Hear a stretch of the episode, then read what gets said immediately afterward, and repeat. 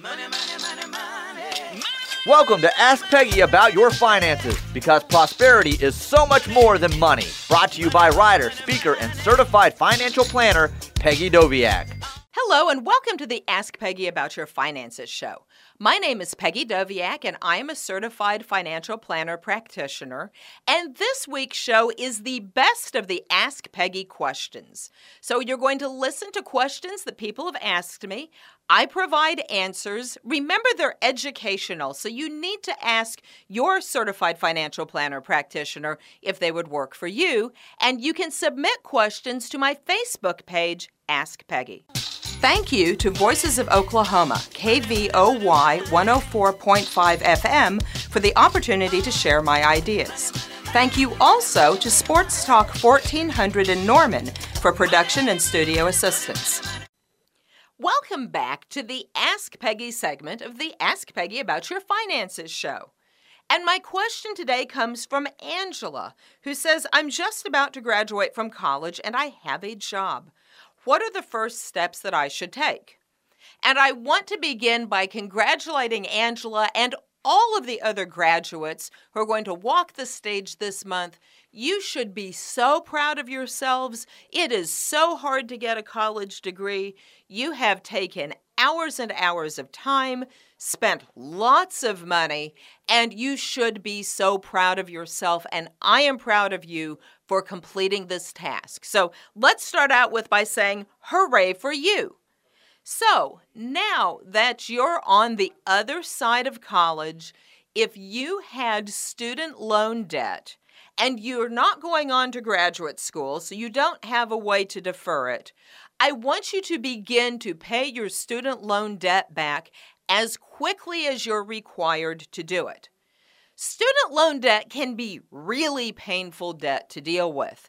And the biggest problem comes from people who decide that they just aren't going to start making payments yet. Well, you have 270 days to make a payment. And if you don't make a payment from the time it's due for 270 days, then your account goes into default. And then at that point, the government can garnish your wages, they can even take your Social Security check once you're in retirement 500 years from now. You also can have your tax refund garnished. So, not paying your student loan debt back is not an option.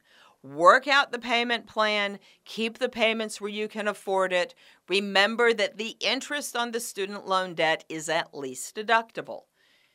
Now, if you don't have a lot of other debt to pay off, paying extra on your student loans is great because unless your tax bracket is 100%, which it never is, deductible debt is not great debt. So you're always better not paying the interest, not having to pay back the student loan, than you are saving that debt because the interest is deductible. So if you can pay some extra on it, that's fine. You don't have to. Create a budget you can live on, include that student loan debt as part of it. Also, try to start saving an emergency fund. You'll hear a financial celebrity say you need a six month emergency fund, which is six months of your non discretionary bills laid back in a bank account in, in, case something goes wrong. The problem with this advice is it's so overwhelming that people don't even start doing it. Six months of your bills is a huge amount of money. So I want you to begin by saving a two week emergency fund. I want you to look at your monthly bills. I want you to cut that number in half. And then I want you to start saving towards that financial goal. And once you've met it, you have two weeks of bills covered. Now, this probably isn't really enough, but it's a start, and you've got more money in the bank than most people do. Once you save your two week emergency fund, then go ahead and save another two week emergency fund and just add to it, but start with a number you can look at without choking. If you have a job that has a retirement plan, you should look at the plan to see if it offers a match for contributions. And if possible, I want you to contribute into the plan at least as much as your company matches because it's an easy 100% return on your investment. You put in a dollar, they put in a dollar. Now you have $2. So try to start participating in that. And then finally, continue to live frugally for a while. You've been a college student. You're used to ramen noodles. Keep living that way if you can for a couple more years or a couple more months, as long as you can stand to do it, and then save all that money. Because once you start saving that money, it becomes a habit and it becomes a way of life. And it's going to make your life so much easier if you can begin by starting ahead rather than being behind for your entire working career. So go ahead and live below your means. Yes, you can go ahead and splurge on something. I'm not crazy. I know you're going to do that anyway. But just be really careful, really cautious that what you do is in your financial best interest and you don't spend every single dime you make just because you can. This will help you start your 20s in a great financial situation, and you'll be so glad later that you took the time to do it. Well, I can't believe how fast the show went today. We had a lot to talk about. Certainly, there'll be more about all of these fiduciary rules coming up. I want you to look at your risk tolerance and see if you've broken it down by goals, because that will really help. Thank you to Voices of Oklahoma, KVOY 104.5 FM, for the opportunity to share my ideas. Thank you also to Sports Talk 1400 in Norman for production and studio assistance. Welcome back to the Ask Peggy segment of the Ask Peggy About Your Finances Halloween show. And since this is Halloween, today's question is about death. And the question is, Peggy, I'm afraid that I will owe a state tax when I die. How can I avoid paying it? Well, no one likes to talk about dying. It's the one topic that my clients who have really great financial plans in place many times don't have an estate plan. And if I'm talking to someone just casually and they find out I'm a financial planner, they'll say, Oh, we have our retirement savings in order. I don't need a financial planner. I said, Well, you know, we do more than just retirement savings. Do you have an estate plan? And I say that because I know what the answer will be. The answer is no. You know, we really need to get around to that. We, we have everything else. It's like, yeah, you need to go talk to an attorney and then let that attorney help you put together an estate plan working with a certified financial planner practitioner just so that your CFP professional is on the same page as the attorney. It's so much easier when your attorney and your CPA and your financial planner all regularly talk to each other. It makes it so much easier to make sure that all of the pieces of your plan are on, are on one page. So we don't like to talk about estate, which is why I think so many people do not understand that it's incredibly unlikely that you will be paying estate tax even prior to the Tax Cuts and Jobs Act that went into effect last December, the estate tax exemption was over $5 million, and that's per person. So the probability that you actually owed estate tax is incredibly low because that's a lot of money. The Tax Cuts and Jobs Act raised it to $10 million, and that's per estate. So, a lot of the planning that was done to avoid estate tax has been eliminated because of the complete lack of enough resources to get anywhere close to that number.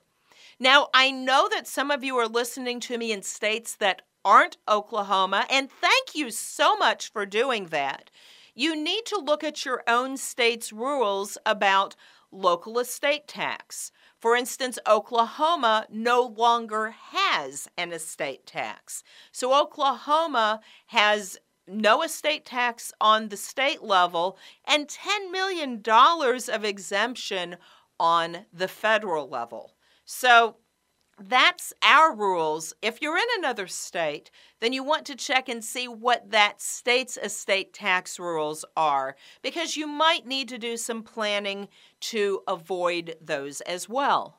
So, what should you be afraid of with your money when you die? Well, the first thing to be sure, and this is so easy, but it's a nightmare. It's literally a nightmare when people don't do it check your beneficiaries.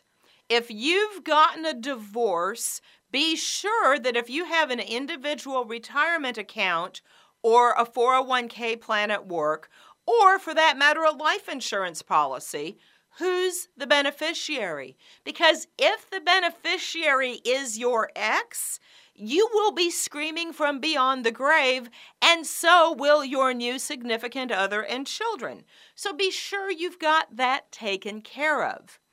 Additionally, be careful that everyone knows what their role in your estate is. If you've given someone a power of attorney for your health care or finance, be sure they know. In fact, you really should talk to them first so it's not a surprise when they discover it. So be sure that people know. Talk to the executor of your estate and make sure that they're okay being the executor of it.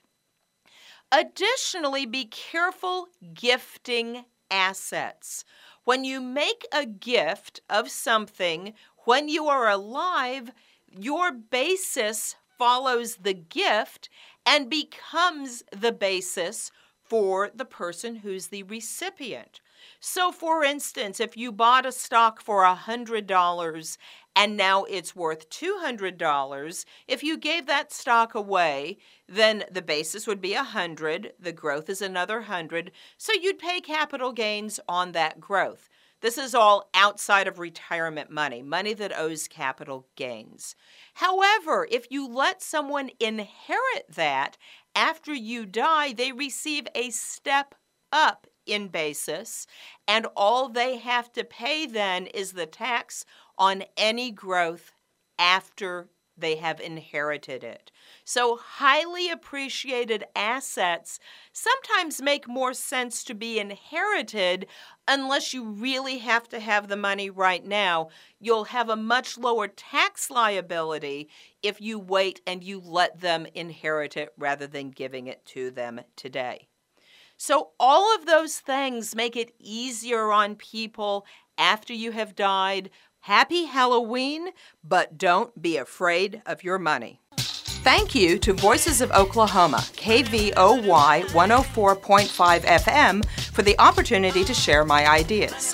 Thank you also to Sports Talk 1400 in Norman for production and studio assistance. Welcome back to the Ask Peggy segment of the Ask Peggy About Your Finances show. My name is Peggy Doviak, and I got this question a lot over the last two weeks. It's kind of a fun question. Show's been a little serious, so let's try to end on a happier note. Peggy, if I win the lottery, what's the first thing I should do? You know, that's been everyone's big concern. And one of the giant lotteries has be, been won. I don't believe the second one has, but still, very rapidly, lotteries are millions of dollars, and everybody wants to know what they should do. The, what you should do is very related to what you do anytime you come into unexpected money. So obviously, winning the lottery is awesome, but sometimes people inherit money or they suddenly get a settlement from a legal case. And there's some really common characteristics that will keep you from having really big problems if you follow them however you come into the money. And the most important thing you should do is absolutely nothing until you get your feet under you. Now, in some situations, there's a few decisions you have to make immediately.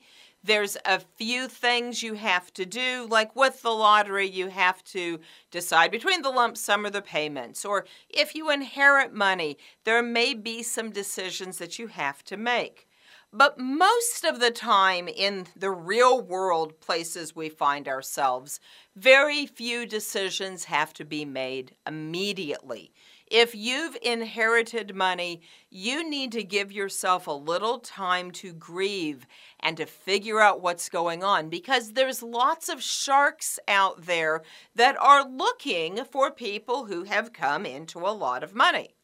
You know, sometimes we know the sharks. Sometimes they're family and friends, and they don't mean to be sharks, but they're just really so excited about getting an opportunity to better themselves that they cause us to make bad decisions because it plays on our emotions.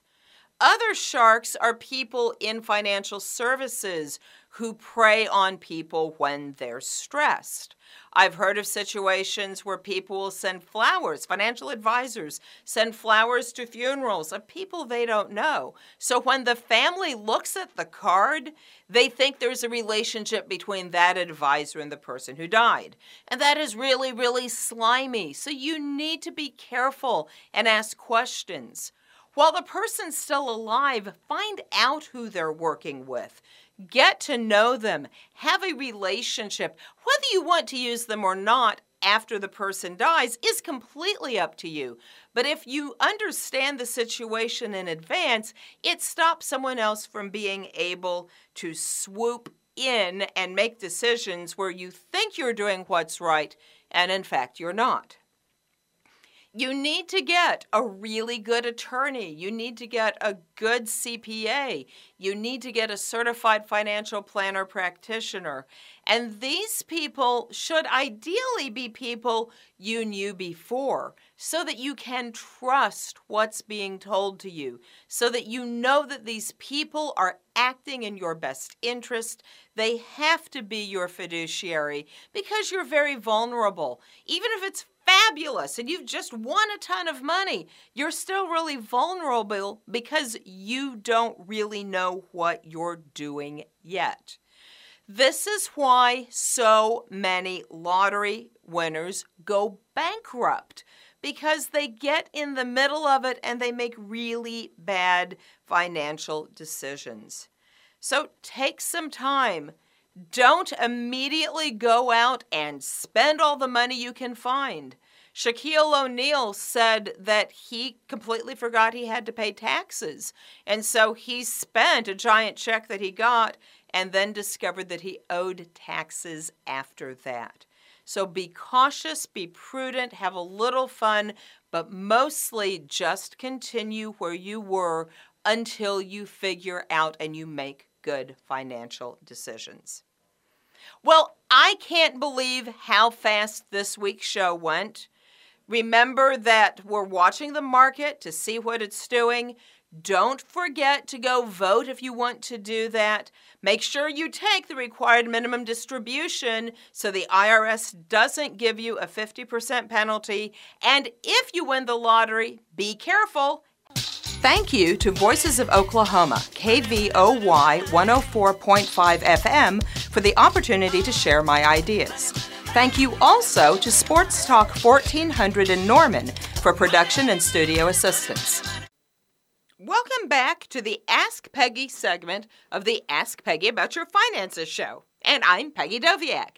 And so in this section, we answer questions that either I'm commonly asked or that people send in. So please, if you have a question, don't hesitate to go to the Ask Peggy Facebook page, or probably better is the peggydoviak.com website.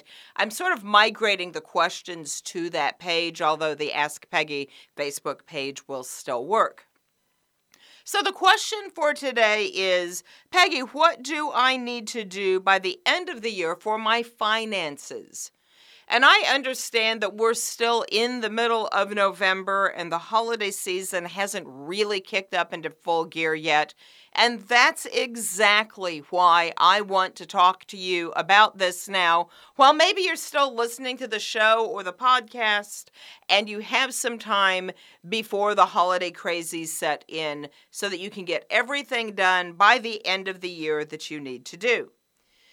Probably the biggest disastrous mistake you could make would not be taking a required minimum distribution that you needed to take from a retirement account or from an inherited account. If you are over 70 and a half, or you have inherited an asset that's still in pre tax dollars, so maybe you inherited someone's individual retirement account you have to take money out every year according to a schedule that's set up by the IRS. Now, the good news is the investment account custodian probably has already calculated the amount of RMD for you and may have automatically taken it out for you at some time earlier in the year. This is a question worth asking. If you don't remember getting your required minimum distribution, and if you still think you might need to take it, you should at least call your custodian and have them help you sort through your transaction records to make sure whether or not you received the RMD. They might be waiting for your instructions. So if you haven't called them yet and told them that you wanted the RMD, then you need to go ahead and do that. If you fail to take a required minimum distribution, the penalty is 50, 50% of the amount you were supposed to take. So if you're supposed to take $3,000 in RMD and you don't do it, then you have to take the 3000 and you have to pay a penalty of 1500 so very quickly this becomes unbelievably expensive. Don't make the mistake. You've got plenty of time to get it done. Just go get it done. Now this year the tax cuts and jobs act dropped the deductibility of medical expenses back to 7.5% you might remember that it had been 10% for the last few years. It was 7.5% to my mind forever, and I realize these numbers do change all the time, but it had been 7.5% for a number of years. It moved up to 10%, but it has now dropped back. So, this means if you're close to having enough medical bills to deduct, you might try to get one or two more things done by the end of the year, like getting glasses or hearing aids, or maybe a scooter, um, you know, a wheelchair scooter, or maybe a wheelchair. So, doctor's appointments, anything where you think you're going to get a bill that your insurance isn't going to pay, try to bulk that up if you're really close to 7.5% right now. If you're paying for long term care for yourself, that also will count into your medical bills. Now, I've got to give you a word of warning. The other thing the Tax Cuts and Jobs Act did is they doubled the standard deduction. So if you're single, your standard deduction is now $12,000. And if you're married filing jointly, it's $24,000. So you may have trouble reaching the deductibility threshold. You may not have quite enough deductions to itemize every year really great advice that I've been hearing is consider bulking up your deductions in a year so that you actually get over that threshold, and then take the standard deduction the next year. So you try to wait as best as you can everything into a year so you get the benefit of itemizing and then the next year go ahead and take the standard deduction then the year after that flip back you know, at what point does the Tax Cuts and Jobs Act actually go away? Well, right now it's it's scheduled to go away in the early 20s. I don't know. We're just going to have to wait and see. For right now, you've got to play with the game you have. But especially since they're limiting the state and local tax deductions to $10,000. A lot of people aren't making enough money to itemize. So don't bulk up a whole bunch of costs that you're going to have to pay out of pocket thinking you can deduct it on your medical and then not be able to deduct it on your medical because your bills were still not high enough. So be really careful with that. Maybe work with a CPA here at the end of the year to be sure that you've got everything under control. Any charitable deductions that you're making to get tax credit for 2018 have to be made by the end of the year. I think the fact that we can deduct our IRAs in April of the next year makes people think, oh, well, as long as I get things done by April of 2019, I'm good. No. Your charitable donations have to be made by December 31st, just like your RMDs need to be taken by December 31st. Also, remember that to take a charitable donation, you have to have a receipt. So, all those great bell ringers out in front of all of the stores, yeah, absolutely. I'm a big fan of giving them money. However, if you're wanting to make a major donation, put a check in that bucket rather than putting a large bill so that you can take the deduction on it because a $100 bill is not going to give you a deductible donation. And the charities can cash checks just as easily as they can take cash anyway. In fact, in some ways, they might even prefer checks because it gives everybody a tracing and a record as to what's going on. The other big thing to check are any use it or lose it benefits that you have through your employer if you have to use up a benefit like maybe some pre tax health money, you still got some time. But again, make sure you use it because you don't want to lose that money at the end of the year. You want to make sure that you take advantage of everything so that you get the highest possible deduction that you can. So be cautious, be careful go ahead and make some lists and check them twice and make sure that you're taking all of the deductions that you can and that you're handling everything as best you can so that your taxes are easy. And call your CPA now because they really don't want to meet with every single client that they have between the week between Christmas and New Year's. So be kind to your CPA. All right, in the last closing minutes here, I really want to say thank you to some people. This is the last live show before Thanksgiving. Next week is a Best of Peggy episode. So I want to thank, first of all, Mary Frances and Voices of Oklahoma, KVOY 104.5 FM in South Central Oklahoma. Mary Frances, I'm so grateful for the opportunity you've given me to put this show together, it's so kind. It's so lovely. I've had a wonderful time this year doing it. And thank you for your kindness, your generosity, and thank you for believing in me. But having the ability to do a show doesn't do you any good if you don't have a um, a studio and you don't have someone who can produce. I know people are doing this on their own, but man, I'm not great at that. So, huge thanks to Sports Talk Radio owned by Randy LaFoon, and to TJ, my amazing producer, who makes me look great. When I screw things up, he splices it together so that I don't sound like an absolute fool on the air to you guys. Thank you to Tracy Gray, who's done so much work helping facilitate everything with me here at Sports Talk. It's so appreciated. I'm very grateful. I always focus on the word prosperity because prosperity is at the end of the day usually not money. It's our family, it's our friends, it's doing what we love, it's being with people we love. So I wish you prosperity this Thanksgiving. You may submit personal finance questions to the Ask Peggy Facebook page and learn more at peggydoviak.com. And remember, prosperity is so much more than money.